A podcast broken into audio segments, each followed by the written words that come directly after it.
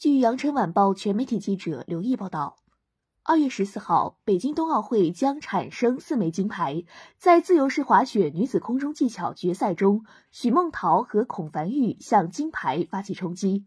花样滑冰冰上舞蹈和雪车比赛，中国选手力争取得突破。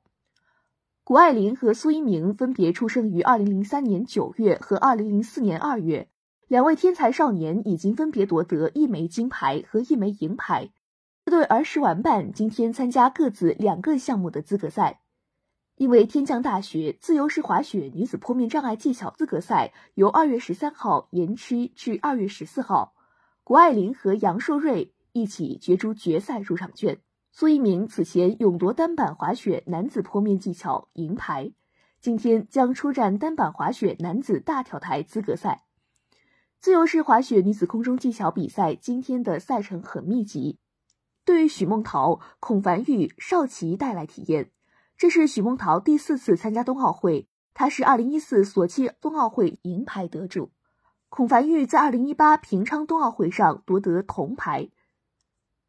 小将邵琦是冬奥新人。此前在混合团体比赛中，许梦桃和贾中阳、齐广璞携手为中国夺得银牌。她的状态很出色。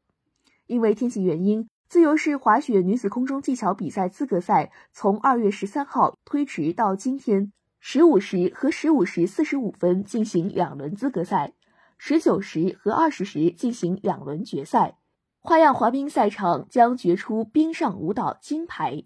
在此前的韵律舞中，王诗玥、柳星宇排名第12位，顺利晋级今天的自由舞比赛。中国队在女子单人雪车有机会取得突破。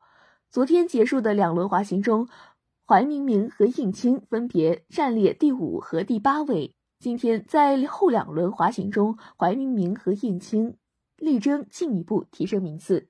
感谢收听2022杨晚带你激情北京，我是主播文静。